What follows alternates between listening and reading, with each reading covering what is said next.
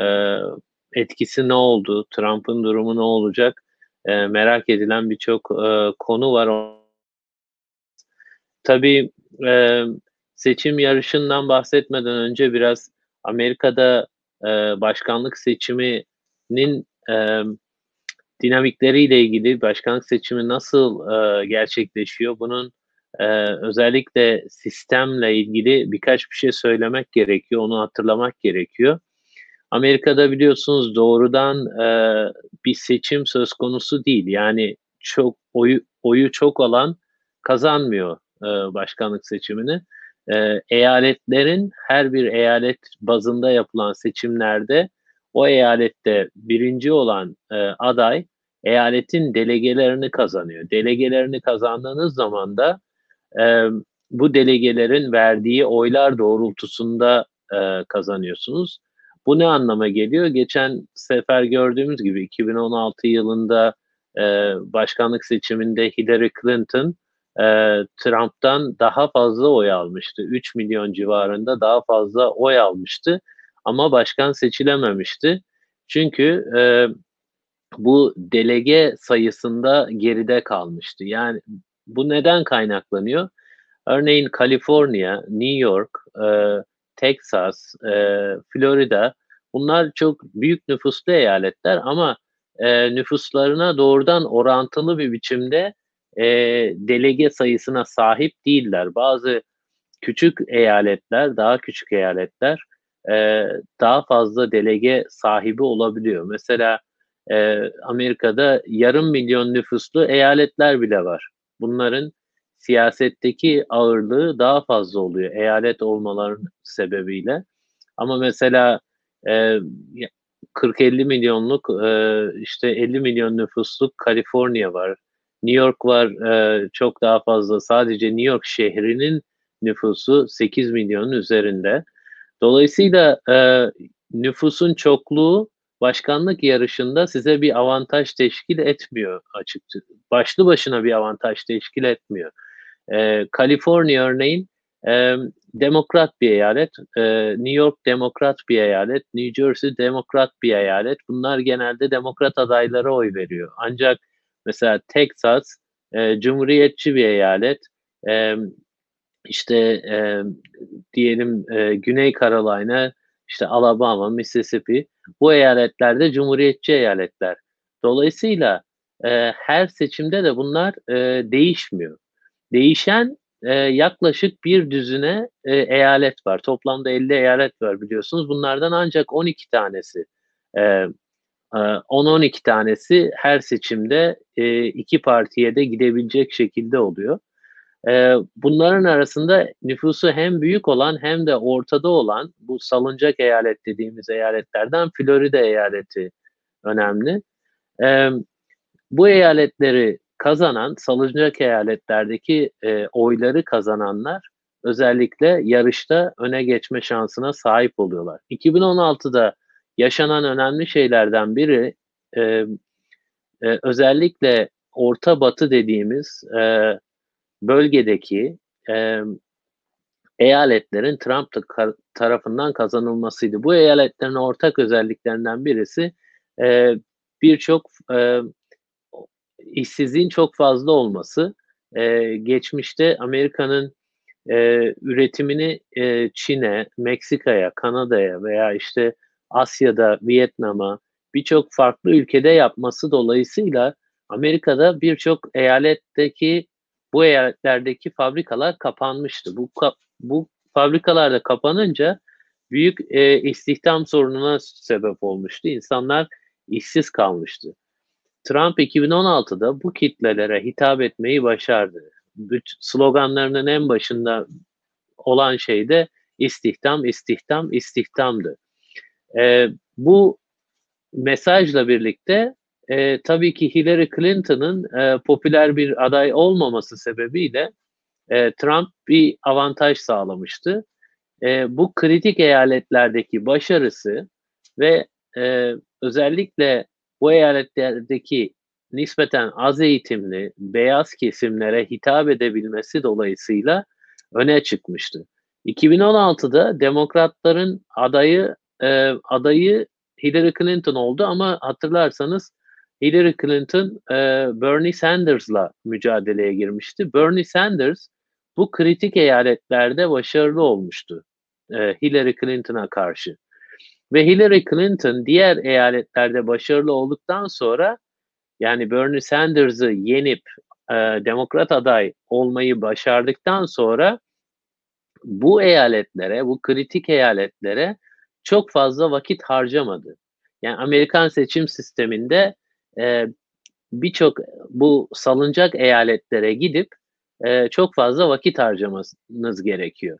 E, Hillary Clinton'ın vakit harcamamasının bir sebebi buradaki e, işçi sınıfının, sendikaların, e, fabrikaya fabrikalarda çalışıp sendika üyesi olan işçi kesiminin genel, genel geleneksel olarak demokratlara yakın olması e, sebebiyle adeta e, kendini e, bu eyaletleri cepte görmüştü Hillary Clinton. Şimdi bu hatası e, büyük bir e, yani başkanlığa mal oldu. Trump'ın bu kritik eyaletlerde başarılı olduğunu gördük. Şimdi e, koronavirüsünün öncesine baktığımız zaman e, Demokrat Parti içerisindeki başkanlık yarışında hatırlarsanız e, Joe Biden'la Bernie Sanders başa baş gidiyordu ve e, koronavirüs meselesi öncesinde Biden'ın başkanlığı tam kesinleşmemişti ama büyük oranda kesinleşmişti. Sadece Bernie Sanders e, Biden'ı henüz destek desteklediğini açıklamamıştı. Yani e, burada yapmaya çalıştığı şey e, Joe Biden'ın özellikle sağlık reformu konusunda Bernie Sanders'ın savunduğu meseleleri savunmasını istiyordu Bernie Sanders. Ancak bunları savunursan ben sana destek veririm gibi bir pozisyondaydı.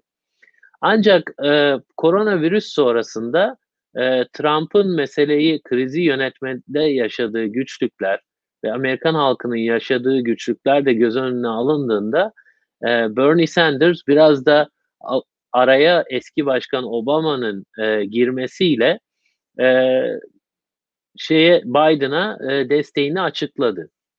Ondan kısa bir süre sonra da zaten e, başkan adaylı adayı olup kazanamayan Elizabeth Warren o da e, Biden'ı destekledi. E, yani bu koronavirüsünün demokratlar açısından de, pozitif e, bir dinamik yaratmasının e, yaratması e, bütün adayların Joe Biden'ı desteklemek destekleyerek e, bir araya gelmesi oldu. E, şu an e, Demokrat Parti'de e, sandığa git, gitmesi şüpheli, işte Biden'a destek vermesi şüpheli vesaire çok geniş kitleler yok. E, parti 2016'da yaptığı yanlıştan geri dönmeye çalışıyor. 2016'da yapılan yanlış neydi? Hillary Clinton aday olduğunda, başkan, başkan adayı olarak Demokrat Parti'nin adayı olduğunda e, Bernie Sanders'ın destekçileri e, kendilerine haksızlık edildiğini düşündüler. Çünkü bayağı bir başa baş yarış gö- götürmüştü Bernie Sanders. Ve e, Demokrat Parti'nin yönetiminin e, Hillary Clinton'ı e, tercih ettiği için Sanders'ı destekleyenlerin isteğin isteklerini göz önüne göz önünde bulundurmadığı ve ona haksızlık ettiği söyleniyordu. O yüzden o kitleler Sanders'ın destekçileri gidip Hillary Clinton'a e, ciddi bir destek vermediler. Bunun da e, bazı eyaletlerde etkisi olduğu düşünülüyor Hillary Clinton'ın kaybetmesinde.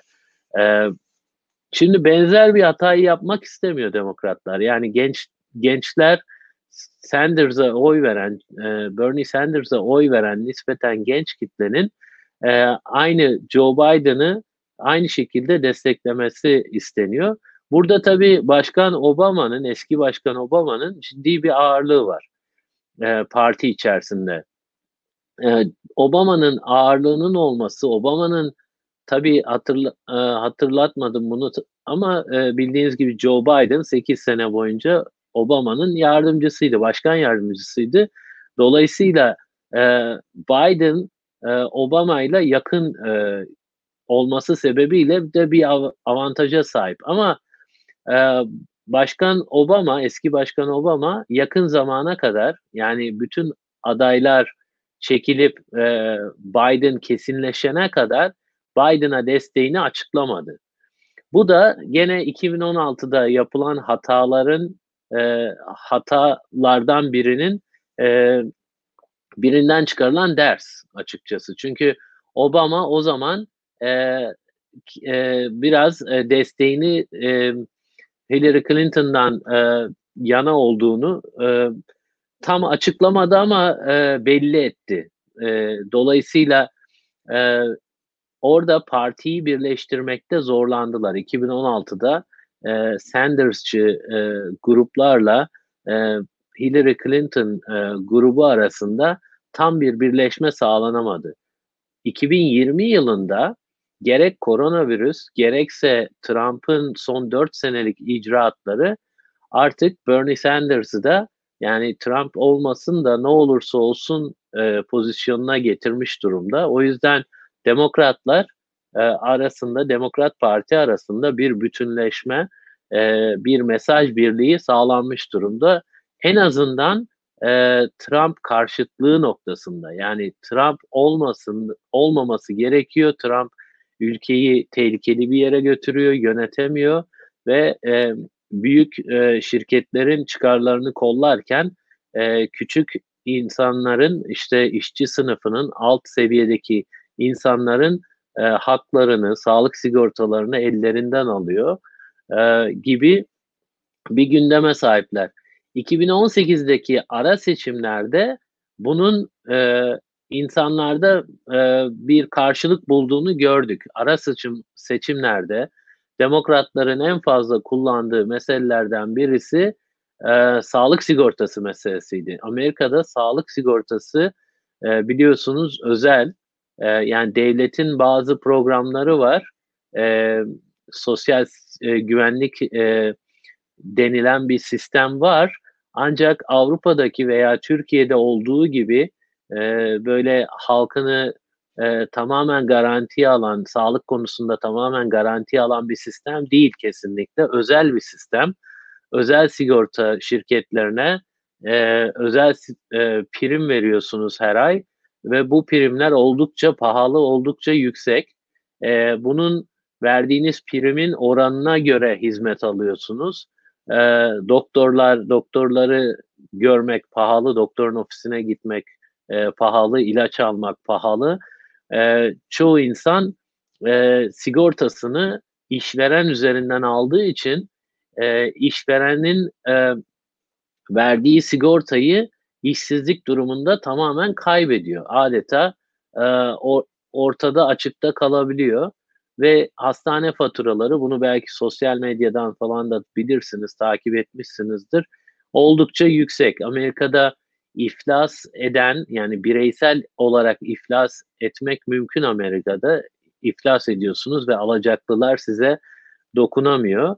Ee, bu iflas korumasından yararlanan, iflas mekanizmasını işleten e, bireylerin e, bunu yapmalarının en büyük sebebi sağlık e, harcamaları. Yani birinin başına kötü bir şey geldiğinde diyelim e, Allah korusun hani kanser veya işte ciddi bir e, hastaneye yatırıldığınızda bazen ciddi bile olmaması olması gerekmiyor. Yani bir hafta 10 gün hastanede yatmak zorunda kaldığınızda neredeyse yıllık gelirinizin e, tamamı ve yarısına kadar e, borçlanabiliyorsunuz hastaneye. Sigortanız yoksa, sigortanız varsa bile yüzde 20 civarında, yüzde 15 civarında e, borçlanıyorsunuz.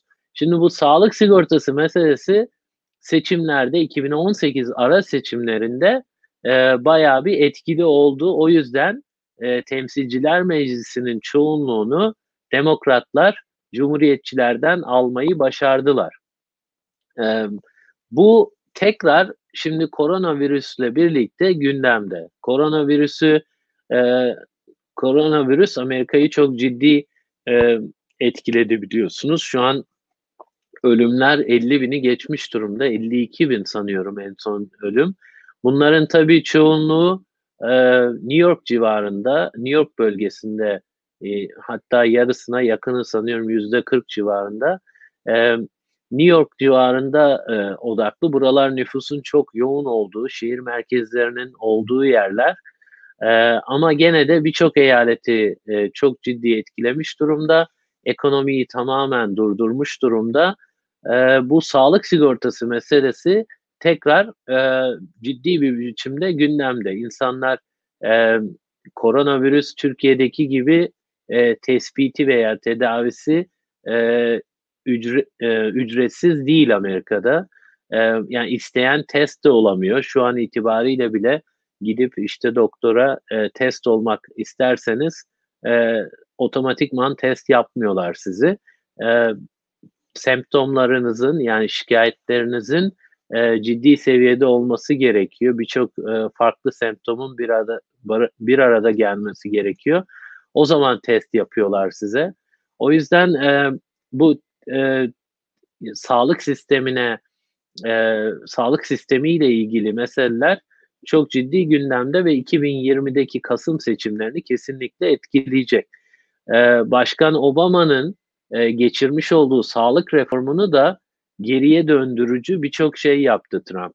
O sağlık reformunda milyonlarca insan e, devletin sübvansi, sübvanse ettiği e, primleri e, kullanabiliyordu. Yani özel bir şirketten diyelim bin dolara bir e, aylık e, prim aldınız, sigorta aldınız ve onun primi aylık bin dolarsa gelir durumunuza göre işte e, devlet onun e, 400 dolarını veya 500 dolarını, 300 dolarını belli bir kısmını veriyordu. E, bu sistemi yürütmemek için Trump e, daha çok özel şirketlerin güdümünde görülüyor bu konuda. E, Cumhuriyetçiler de daha çok serbest piyasayı savundukları için e, bu e, insanların e, istedikleri sigorta e, poliçelerini satın alabilmelerini, isterlerse de sigorta poliçesiz e, kalabilmelerini, bunun kendi tercihleri olduğunu savunuyorlar. Amerika'daki e, önemli e, siyasi kavgalardan birisi bu. Demokratlar daha fazla devletin bu konuda inisiyatif alıp daha fazla Avrupa'dakine yakın e, yakın sisteme geçmek istiyorlar. Bernie Sanders'ın dediği e, gündemde tuttuğu tutmaya çalıştığı en büyük meselelerden biri buydu. Yani e, Bernie Sanders dünyanın en zengin ülkesiyiz. Endüstriyel ülkeler arasında e, en en en az e, sigortası olan ülkelerden biri de biziz diye e, bu konuyu gündeme taşıdı. Yani uzun lafın kısası bu anlamda e, e, demokratlar arasında özellikle e, bu sağlık e, sigortası meselesi çok gündemde ve e, ayrıca e, 2020 Kasımlarında da Trump'ı zorlayan meselelerden birisi olacak. E, tabii ekonomik açıdan bakarsak e, Trump e, bu e, koronavirüs gel geldiği noktada, ortaya çıktığı noktada e, Amerikan ekonomisi tarihinin en iyi dönemlerinden birini yaşıyordu. E, işsizlik e, artık e, yok yani sıfır enflasyon e, pardon sıfır e, işsizlik seviyesinde sayılıyordu. Yani yüzde iki buçuk üç civarlarındaydı. Bu e, birçok e, işte e, ekonomiste göre e, sıfır işsizlik sayılıyor. E, yani artık Amerika'da iş e, isteyip de bulamayan is, istihdam sorunu yaşayan bir noktada değildi kesinlikle. Bu anlamda e, Trump kendini e, gayet başarılı gösterebiliyordu. Bir yandan da e, Amerika'daki yaşanan e, vergi indirimleri dolayısıyla e, özellikle 2016'da seçilir seçilmez e, kongre ile birlikte kongredeki cumhuriyetçilerle birlikte e, Trump e, özel şirketlerin vergilerini indirdi. E, bunun da çok ciddi bir ekonomiye e, açıcı etkisi oldu. E, borsayı, borsadaki değerleri çok fazla e, şirketlerin değerlerinin artmasını sağladı. E, dolayısıyla ekonominin durumu çok iyiydi koronavirüsten önce. Şimdi ekonominin durumu şu an e, haberlerden takip etmişsinizdir. Elbette çok kötü. Yani e, bir ay içerisinde Amerika'da 26 milyon kişi işsizlik sigortasına başvurdu ki bu işsiz kalan herkes anlamına gelmiyor. İşsizlik sigortasına başvuranlar anlamına geliyor. Birçok insan e, tabii ki bundan yararlanma hakkı hakkı olmayan insanlar çok. E, bir yandan da mesela izinsiz çalışan milyonlarca e, göçmen insan var. E, Güney Amerika'dan gelen Latino dediğimiz, Hispanik dediğimiz e, birçok e, izinsiz kay, kayıt dışı e, çalışan insanlar da var. Onlardan da e, milyonlarca insan şu an işinden yo- yoksun çünkü ekonomi tamamen kapanmış durumda. E, Amerikan Kongresi e, ekonomiyi düzeltebilmek için e, iki, iki buçuk trilyona yakın e, şu an belki de 3 trilyona yaklaştı bu rakam. Çünkü ek paketler de açıklandı. Ek ekonomik paketler açıklandı. 3 trilyon dolar civarında e, bir harcama yaptı. Devlet e, borçlandı. Ve bunun hala e, yetmediği göz, görülüyor. Çünkü e, Amerika biliyorsunuz e, yak, yanılmıyorsam 16 trilyon dolar civarında bir ekonomi. Dünyanın bir numaralı ekonomisi. E, e, dolayısıyla bu ekonomiyi e, böyle tamamen bir ay içinde kapattığınız zaman e, çok büyük e, sonuçları oluyor.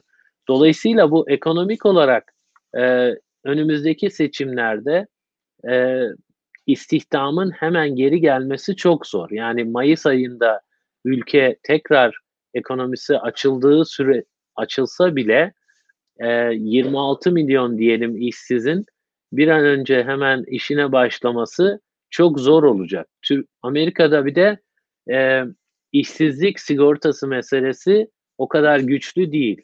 E, özel sektör e, istediği gibi işe alıp istediği gibi e, işinden kovabiliyor. Biraz hani bunu abartılı söylüyorum ama e, bu doğru bir şey şu anlam yani iş güvenliği Avrupa ile karşılaştırmayacak kadar e, az bu ülkede. E, kontratınızda da zaten e, yani kontratların çoğu e, istediğin zaman işten kovulabildiğin, istediğin zaman da işi bırakabildiğin ülke, ilkesi üzerine e, kurulu olduğu için e, istihdamda e, ciddi bir sorun var. E, önümüzdeki ay açılsa bile Kasım'a kadar e, yaklaşık 5 e, ay falan olacak. 5 e, ay içerisinde bu kadar e, ekonominin düzelmesi, e, kendini toparlaması, insanların işine dönmesi çok zor. O yüzden Trump'ın e, o korona öncesindeki e, istihdam durumu, ekonominin iyi durumundan övünmesi pek mümkün olmayacak. E, tabii ki Trump bu konuda e, farklı bir hikaye anlatacak muhtemelen. Çünkü korona olmasaydı tarihin en iyi ekonomisini ben yaratmıştım, benim sayemde oldu. Dolayısıyla bana oy verin diyecek. Ama bunun e, özellikle salıncak eyaletlerde ki bazı salıncak eyaletler mesela Michigan, Wisconsin gibi eyaletler daha önce Hillary'yi yendiği eyaletlerde istihdam kayıpları çok daha fazla. Oradaki istihdam kayıp, kayıpları sebebiyle insanlar bunun e, sorumlusunu e, Trump olarak mı görecek e, ve Trump'a karşı oy verecek veya en azından e, e, Trump'ı sorumlu tutmasa bile e, illa gidip Trump için oy vermekten kaçınabilirler. Dolayısıyla ekonominin şu anki durumu e, Başkan Trump'ın yeniden başkan seçilmesi için ciddi bir handikap oluşturuyor. E, tabii şöyle bir şeyi de hatırlamak gerekiyor. Amerikan siyasetinde e, korona öncesinde ve korona sonrasında da devam etti bu. Çok ciddi bir kutuplaşma var. E, yani 1980'lerde 90'larda çok daha fazla iki, iki parti bir araya gelip ortak e, kanun çıkarabiliyordu. Bu pek e, mümkün değil artık. E, ciddi bir kutuplaşma var.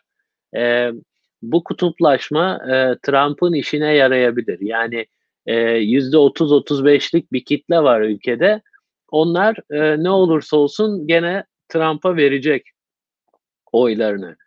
E, bu oyların e, başta konuştuğumuz gibi hangi eyaletlerde, hangi bölgelerde olduğu önemli Amerika Amerikan seçim sisteminde.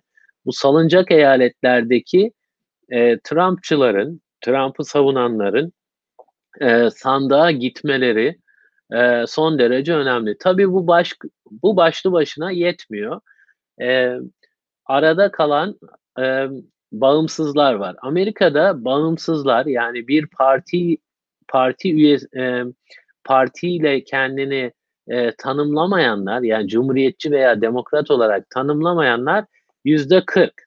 E, diğer e, cumhuriyetçi ve demokratlar yüzde 30'a 30. Dolayısıyla Amerika'da eğer bağımsızların oylarını alamazsanız bağımsızlar size e, oy vermezse o zaman başkan seçilmeniz çok çok daha zorlaşıyor.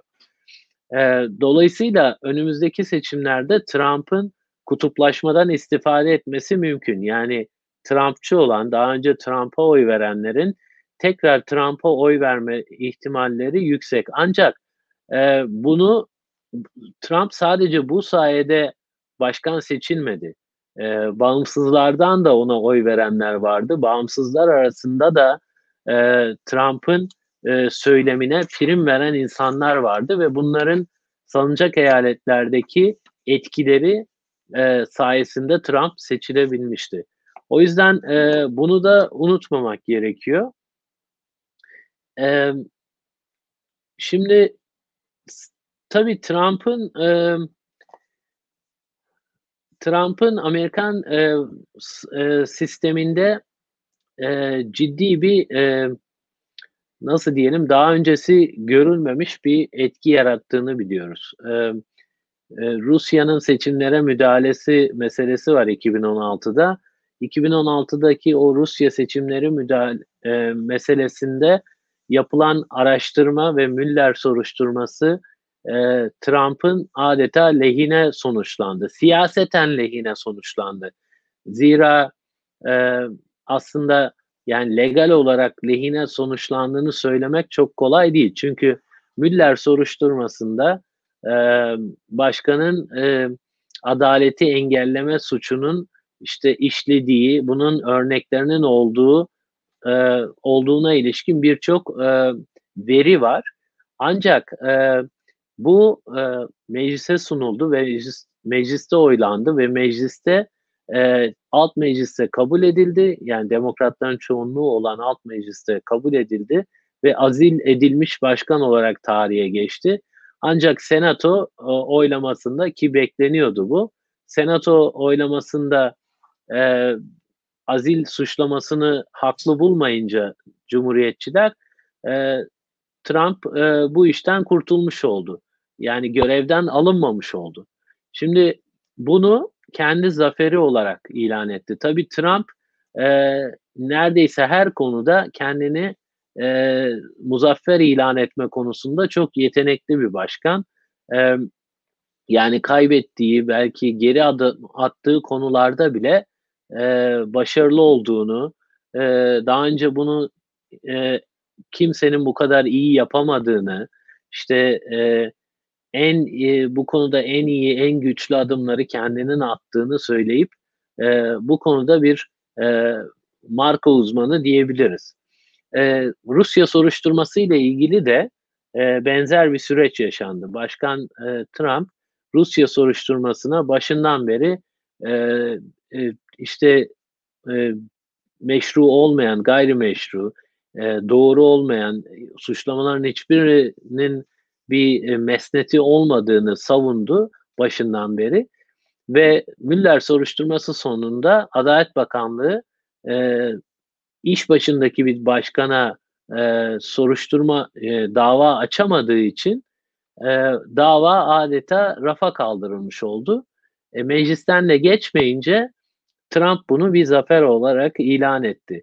Şimdi bu yakın zamanlarda Rusya soruşturması tekrar gündeme geldi ancak bu konuda de, demin dediğim gibi siyaseten kazanmış durumda Trump. Yani bunun Trump'ı yıpratması pek e, kolay gözükmüyor. Demokratlar açısından Trump e, Rusya ile birlikte hareket etti, Rusya'dan yardım aldı, seçimlere Rusya müdahale etti.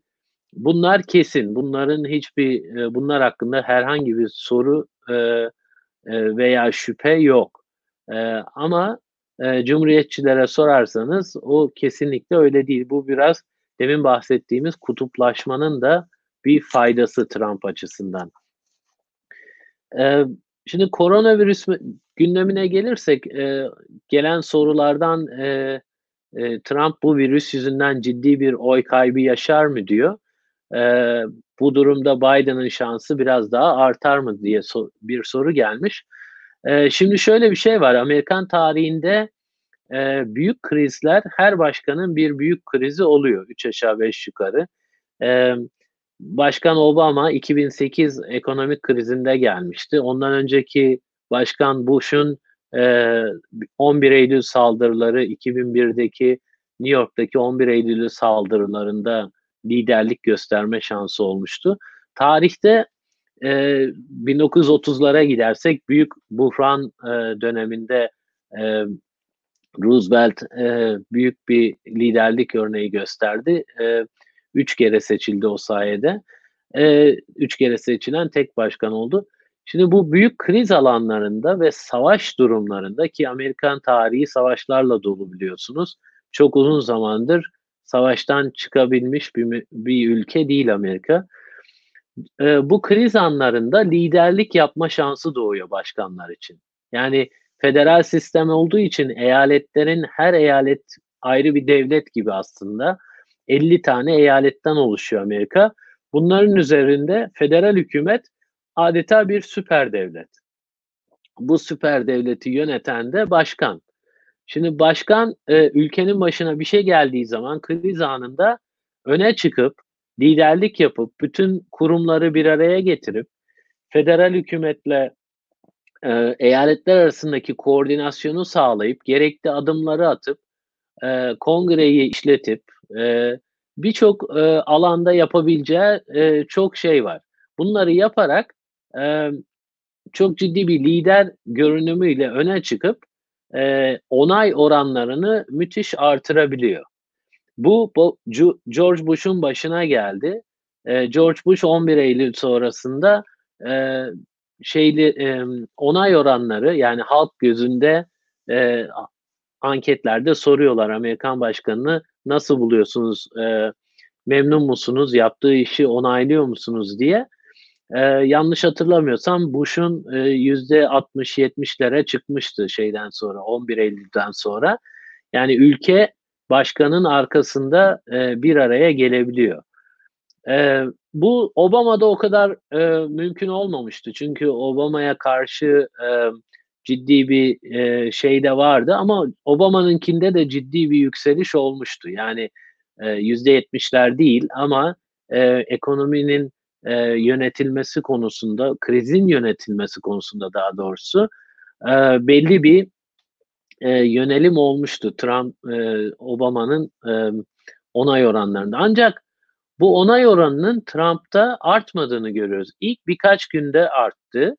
E, yani o e, Mart ayının ortalarında e, artık Amerika'nın e, e, kriz moduna girdiği noktada her gün binlerce vakanın ortaya çık çıktığı, ölümlerin ortaya çıktığı, işte sağlık e, sisteminin ciddi bir baskı altında e, olduğu e, dönemde e, Başkan Trump e, e, belli bir e, e, şeyinde popülaritesinde belli bir yükselme oldu ilk e, birkaç haftada. Özellikle e, bu e, bilim adamlarıyla Amerikan Federal Devleti'nin e, bu pandemilerden sorumlu, işte salgın hastalıklardan sorumlu kurumlarının başında e, 30-40 yıllık tecrübesi olan çok prestijli bilim adamları var.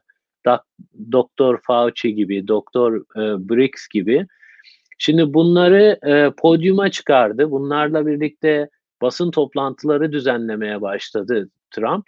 eee, bunların adeta prestijinden yararlanmış oldu biraz.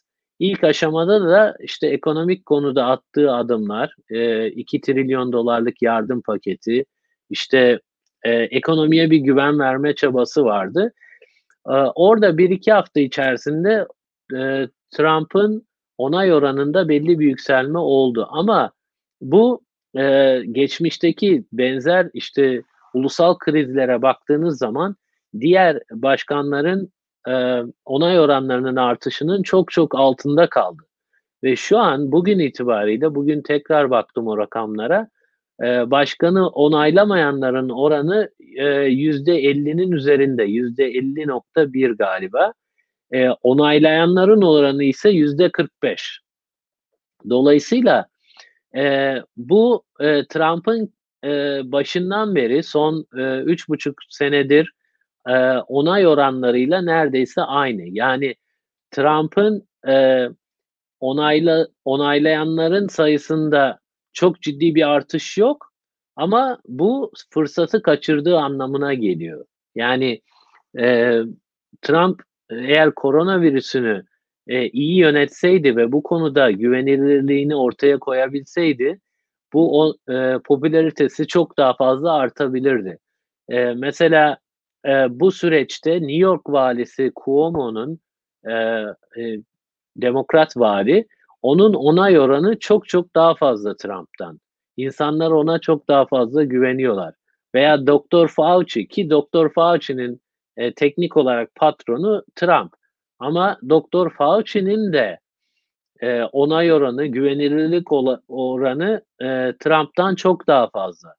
Dolayısıyla, eee, demin, eee, bahsettiğimiz, eee, dinamiklere bakarsak, eee, Trump'ın onay oranlarındaki düşüşün daha çok bağımsızlar arasında olduğunu söylemek mümkün. Yani dediğim gibi Trumpçılar, Trumpçı olanlar, Trump'a, aaa, oy veren ve onu, eee, ciddi bir biçimde ne olursa olsun destekleyenler arasında ciddi bir oy kaybı olacağını düşünmüyorum ama bağımsızlar arasında, eee, bu krizi yönetmede yaşadığı zorluklar ki, eee, yani, eee, zaten Trump ve, eee, Trump'ı savunan, eee, Fox News gibi kanallar veya diğer yayın organları, eee, ocak ayında, şubat ayında demokratlar veya diğerleri bu bu konuyu ba konuşmaya başladığı zaman, eee, bunu adeta hafife aldılar. Bununla dalga geçen yayınlar bile yaptılar. Yani bunun demokratların, eee, Başkan Trump'ı yıpratmak için kullandıkları bir şey olarak, bir virüs olarak, eee, yayınlar yapıldı. Yani bu ciddiye almamış olmaları başlangıçta Trump'ın yaptığı bazı yorumlar, eee, aleyhine çalışıyor. Tabii Trump'a sorarsanız Trump, eee, Çin'e seyahatleri, eee, erken kapattığını söylüyor. Eee, do bunu öne çıkarıyor. Başından sert tedbirler aldığını söylüyor. Demokratların, eee, bazılarının, eee, işte, panik havasında olmamasını göstererek, eee, diyor ki, yani, "Ben başından tedbirleri aldım, eee, gerekli her şeyi yaptık, sadece demokratlar bunu size yalan söylüyor." şeklinde sunuyor ama, eee, kamuoyu yo ok yoklamalarına baktığımız zaman, anketlere baktığımız zaman, eee, ve bunlar bu anketler her gün yapılıyor. Eee, sadece haftada 1 yapılmıyor, yani, bu onay oranları.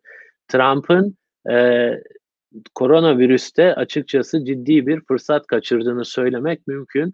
Bu oya ne kadar yansıyacak? Eee, bu birçok farklı dengeye bağlı, ekonomiye bağlı, eee, önümüzdeki, eee, birkaç ay içerisindeki, eee, Trump'ın durumu nasıl yöneteceğine bağlı. Eee, bir yandan da Biden'ın, eee, demokratların mesajının halk tarafından ne kadar, nasıl, eee, alınacağıyla da alakalı. Eee, sadece Trump'a bağlı değil ama en son, eee, yani, Trump'la birlikte aslında, eee, skandalsız gün yaşamıyoruz diyebiliriz. Dünkü belki Türkiye'de yayınlanmıştır bu, eee, haberlerde. Eee, çok emin değilim ama sosyal medyada çok çok geniş yer buldu.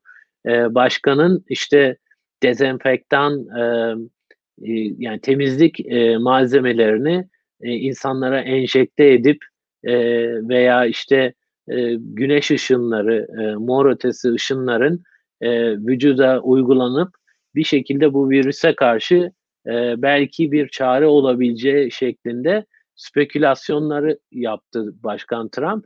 E, ve bunu e, dediğim prestijli bilim adamlarının önünde yaptı.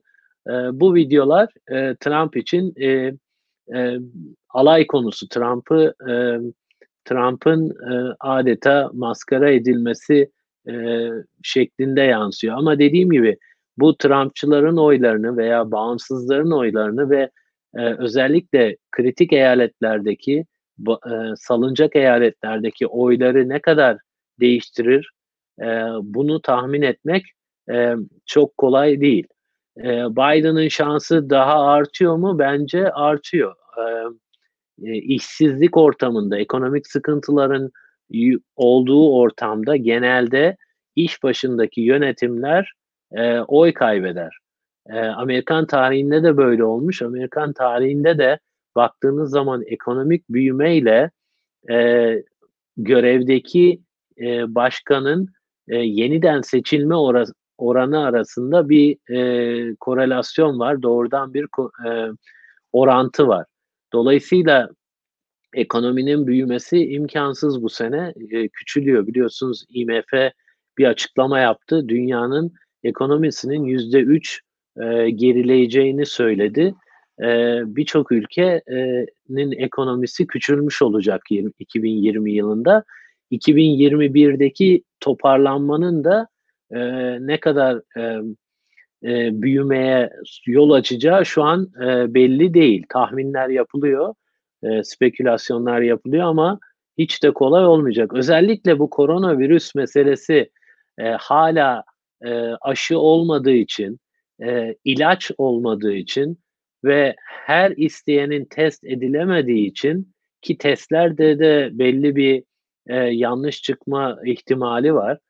E, sosyal mesafe kuralları devam ettiği için önümüzdeki birkaç ay içerisinde tamamen normale göz, dönülmesi çok zor. Neredeyse imkansız. E, ancak kesin bir çözüm bulunduğu noktada belki e, aşı bulunduğu noktada ki aşı bulunması da garanti değil. Biliyorsunuz geçmişte e, aşı bulunamayan hastalıklar var. E, dolayısıyla Amerikan ekonomisinin bir an önce açılıp hemen e, e, normale dönülmesi mümkün değil. O yüzden e, Amer Trump'ın da yeniden seçilme şansının e, etkileneceğini düşünüyorum. Biden'ın şansı da e, bu süreçte ne kadar işte sağlık sistemiyle ilgili problemleri, e, Trump'ın yapamadıklarını bunun üzerine e, ne kadar düştüğü, bunu ne kadar öne çıkarabildiği ile alakalı olacak. Bir soru daha var. E, Joe Biden e, seçilirse Türkiye-Amerika ilişkilerinde değişim olur mu diye. E, ben e, şöyle Türk-Amerikan ilişkilerinde e, e, başkanla ilişki, Beyaz Saray'la ilişki, yönetimle ilişki genelde stratejik e, bir eksende devam eder. Yani e, Amerikan Kongresi genelde Türkiye'ye karşı negatiftir. Bunun başka birçok sebebi var. E, kongredeki e, e, kongredeki etkili gruplar, e, daha önce etkili olan gruplar e, artık Türkiye'nin yanında değil.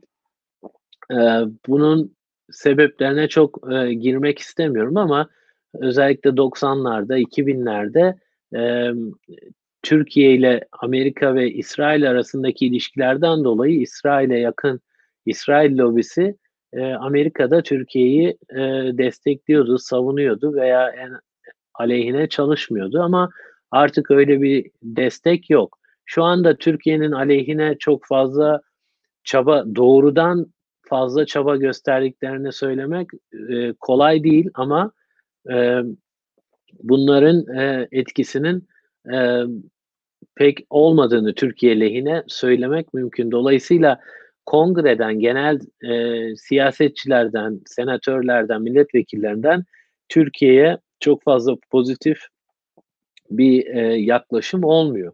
Dolayısıyla başkan e, ulusal güvenlik meselelerine bakarak e, daha fazla karar veriyor.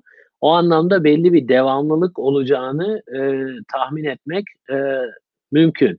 Obama'nın e, başkan yardımcısı olduğu için Biden, Biden özellikle Irak'ı, bölgeyi, e, Orta Doğu'yu, Türkiye'yi gayet iyi bilen birisi.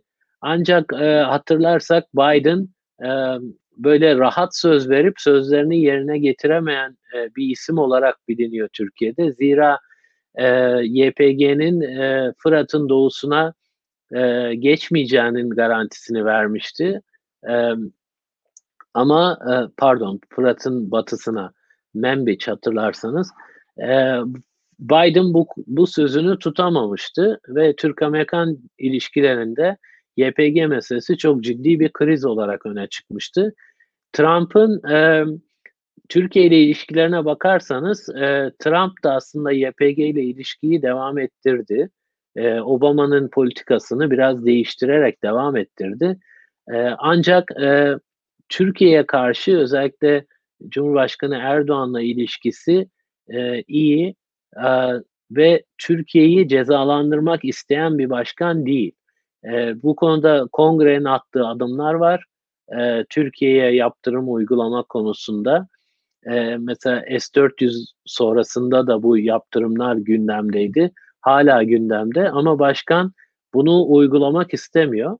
Koronavirüsün gelişiyle de e, aslında e, gündem tamamen değişmiş durumda. Türk-Amerikan ilişkilerinde e, yeni bir e, dönem başladı denilebilir. Çünkü e, e, yani koronavirüs gündeminde artık e, kongrenin Türkiye'ye yaptırımlar diye bir enerjisi kalmadı. Birçok fazla meseleyle uğraşıyorlar.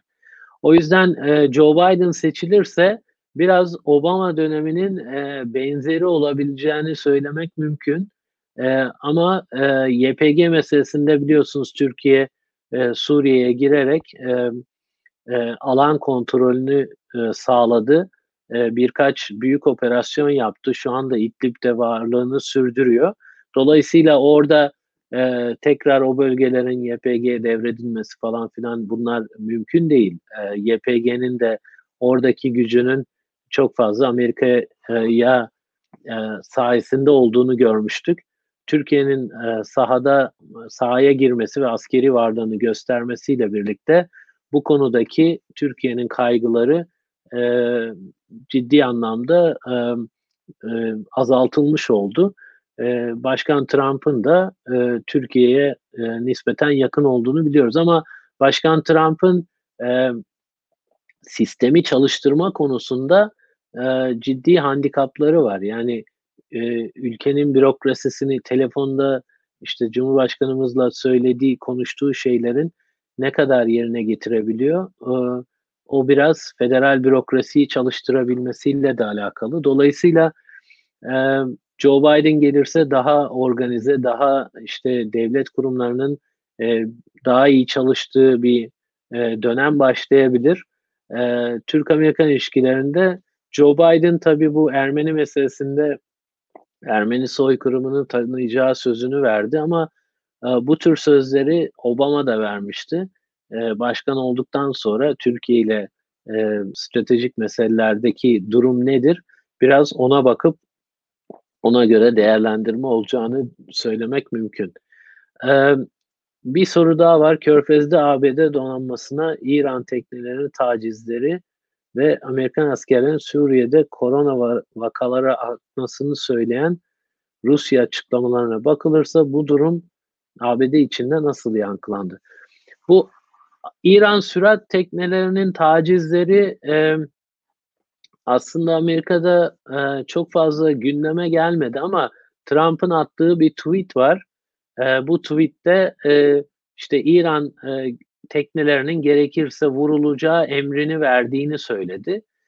E, açıkçası bu e, biraz gündemi değiştirme çabası olarak e, algılandı. E, yani bu teknelerin tacizleri Körfez'de e, sürekli olan bir şey. Çok yeni bir şey değil. Daha önce de oldu ve Trump bu emri daha önce de vermişti zaten Amerikan ordusu e, gerekirse İran teknelerini vurabilecek pozisyondaydı. O yüzden biraz e, bu konuda gündem e, değiştirme çabası olarak görüldü. Krizin başında İran'a yaptırımların e, İran'ın e, ilaç alması, e, koronayla mücadelesinde hayatını zorlaştırdığı yönünde tartışmalar oldu.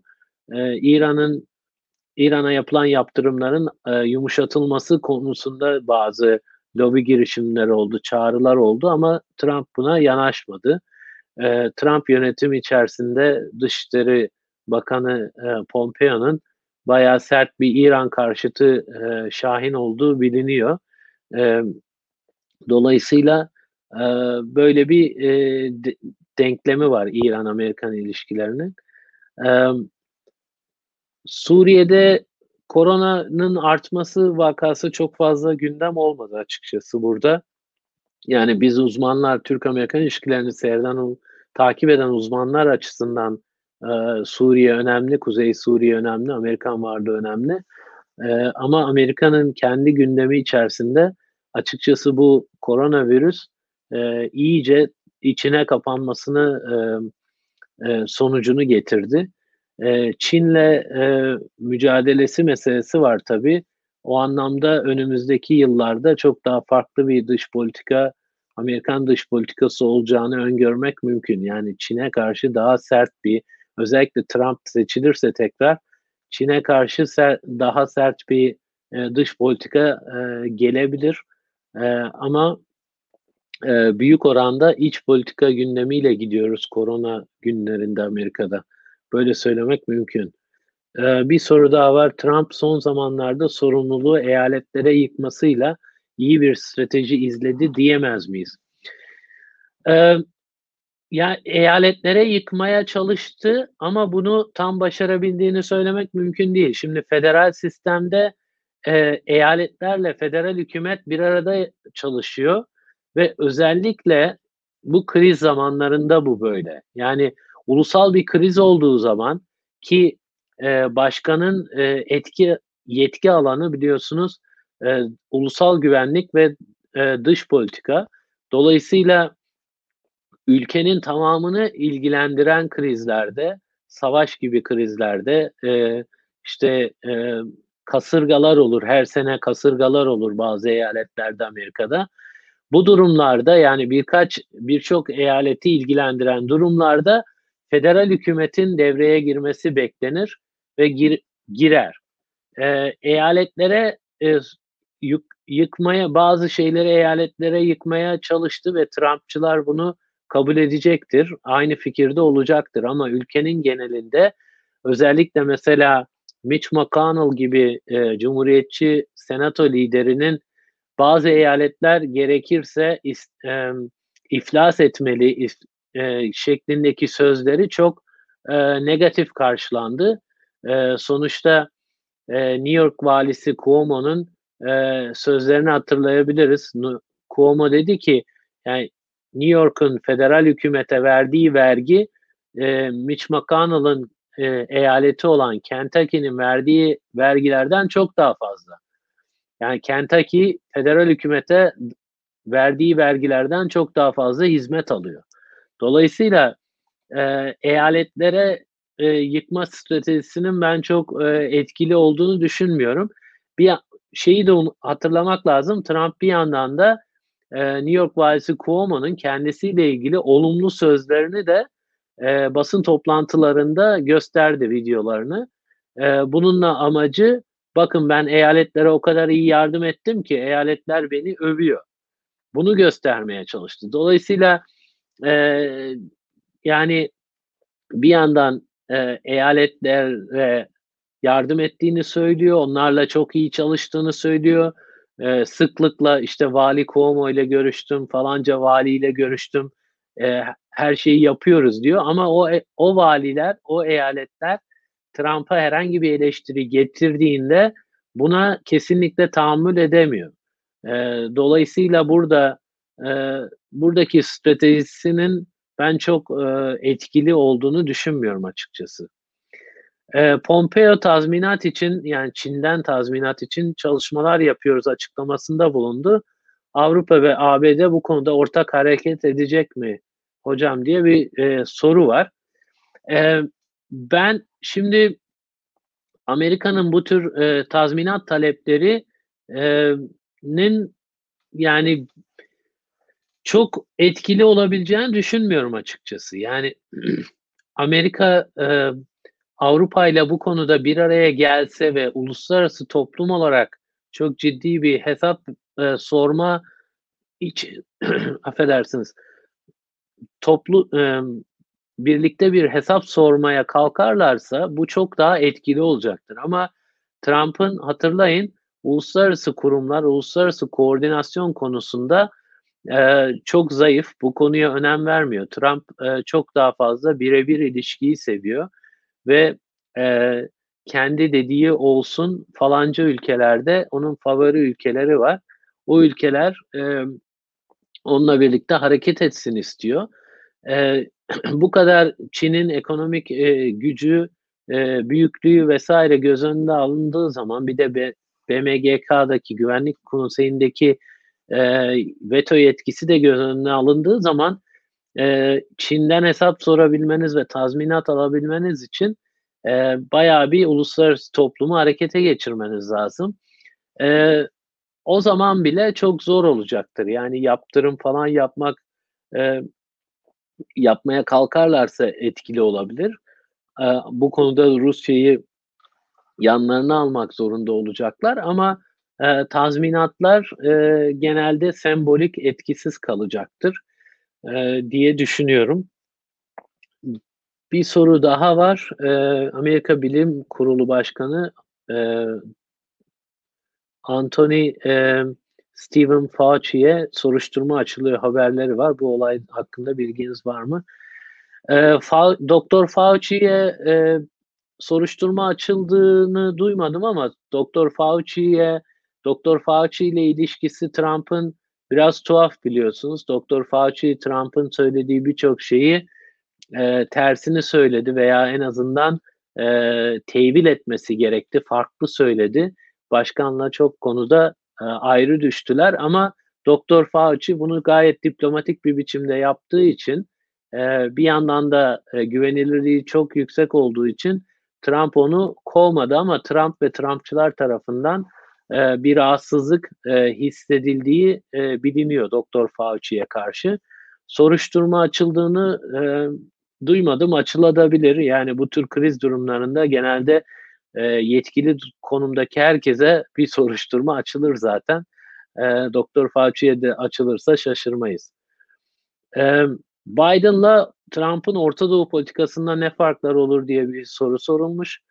E, e, Biden'la Trump ikisi de aslında e, Obama döneminden beri Obama'nın Orta Doğu politikasına bakarsanız e, Orta Doğu'dan e, çekilmek istiyor. Irak'tan çıkmak istiyorlar. E, Irak Savaşı'nın e, yanlış olduğunu, büyük kayıp e, olduğunu, Amerika'ya bir bir katkısı olmadığını söylüyorlar, düşünüyorlar ve buna ilişkin e, e, bunu e, finanse edecek bir ekonomik gücü de yok Amerika'nın. Özellikle koronavirüsün verdiği ekonomik zarar sonrası e, gerek Trump'ın gerek Biden'ın bir an önce Afganistan'dan, e, Irak'tan e, çekilmek isteyeceklerini e, ve buna göre politikalar izleyeceğini düşünmek mümkün. Tabii her iki başkan için de İsrail her zaman önemli olmaya devam edecektir. Çünkü İsrail'in önemi e, Amerikan iç toplumunda, iç siyasetinde bir yeri var. Kongrede önemli bir yeri var İsrail'in. E, dolayısıyla o e, çok fazla değişmeyecektir. E, İran'a karşı sert e, tavırlar özellikle Trump seçilirse devam edecektir. Ama bölgeye yeni bir nizam verme, e, bölgeyi düzeltme, bölgeye yatırım yapma gibi bir gündem e, ne Trump'ın ne de Biden'ın çok olacağını düşünmüyorum. E, süremizin e, sonuna geldik. Sanıyorum e, daha başka bir soru yok. E, bu konuyla ilgili e, konuşmaya devam edeceğiz muhtemelen başka programlarda, başka e, yayınlarda sizlerle. Umarım e, Amerikan başkanlık sisteminin, şimdiki, dinamikleri, mevcut dinamikleri, konusunda yeterince bir fikir, bir perspektif vermek mümkün olabilmiştir. Eee, hepinize hayırlı Ramazanlar diliyorum. Eee, iyi geceler.